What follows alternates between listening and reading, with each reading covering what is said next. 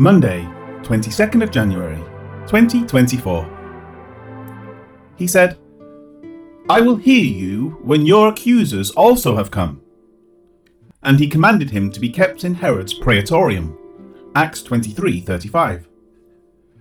The Greek more literally reads, I will thoroughly hear you, he said, when your accusers also may have arrived, having commanded him to be guarded in the praetorium of Herod, CG. The previous verse flows into this one, having ended with the words, and having learned that from Cilicia. That thought now continues with, I will thoroughly hear you. Whatever the correct interpretation of Paul's standing was concerning his being from Cilicia, as discussed in the previous verse, it was sufficient for Felix to accept responsibility for the investigation. Apparently, there will be no conflict in his doing so. The word translated as I will thoroughly hear you is dia kuo. It comes from dia, through, and akouo, a hearing. This is its only use in the Bible. It is obvious when connecting the two words that a thorough hearing, in a judicial sense, is what is intended. The questions from Felix thus far were only preparatory, and Paul would be given an entire and thorough chance to speak when those who accused him might come before him. That is seen in what Luke next records. He said, When your accusers also may have arrived. Felix continues his thoughts using an aorist subjunctive verb. In other words, when this, then this. The anticipated trial is wholly dependent on the coming of his accusers. If none come, then there will be no trial every protection for Paul's status as a Roman citizen is being afforded to him. Therefore, it next says, having commanded him to be guarded in the praetorium of Herod. Herod's praetorium was built by Herod the Great. A great deal of this building is still standing today. The praetorium itself was a judgment hall. Paul was to be kept in that area, but in this case, the word translated as guarded apparently does not imply being held as a prisoner.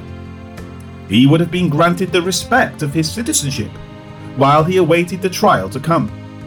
Thus, the act of guarding was less for the sake of keeping him bound as a prisoner than it was to keep him safe and secure as a citizen.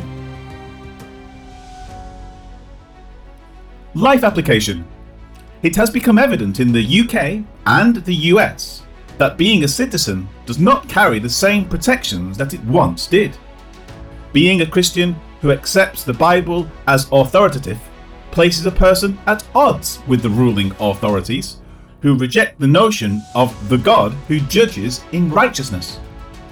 Therefore, arresting citizens and holding them without due process under trumped up charges is becoming more common. The legal system does fight back against this, but all it will take is minor tweaks in the structure of these governments for even that to change. From here on out, Christians must be willing to accept the fact that the faith they possess will be challenged by wholly corrupted leaders who are willing to test the true mettle of those who profess their faith. Many will yield and deny what they have claimed all along. Others will be willing to hold fast to Jesus with all their hearts and souls. The difference will be found in how they have been instructed on the salvation they have received and what that means for their future in Christ's presence. Those who hold the absolute assurance that their faith is grounded on reality will be much more likely to put their lives aside now for the greater and eternal glory that lies ahead. Be ready. The time may not be far off. When it comes, decisions will have to be made. Where do you intend to stand? Should the Lord tarry in his coming.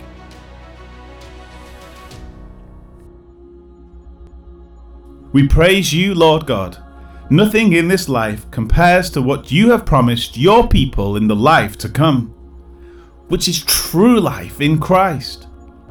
In that day, give us the strength and fortitude to stand on the truth of your word, never compromising with those who hate you and the doctrines you have conveyed to us in your word.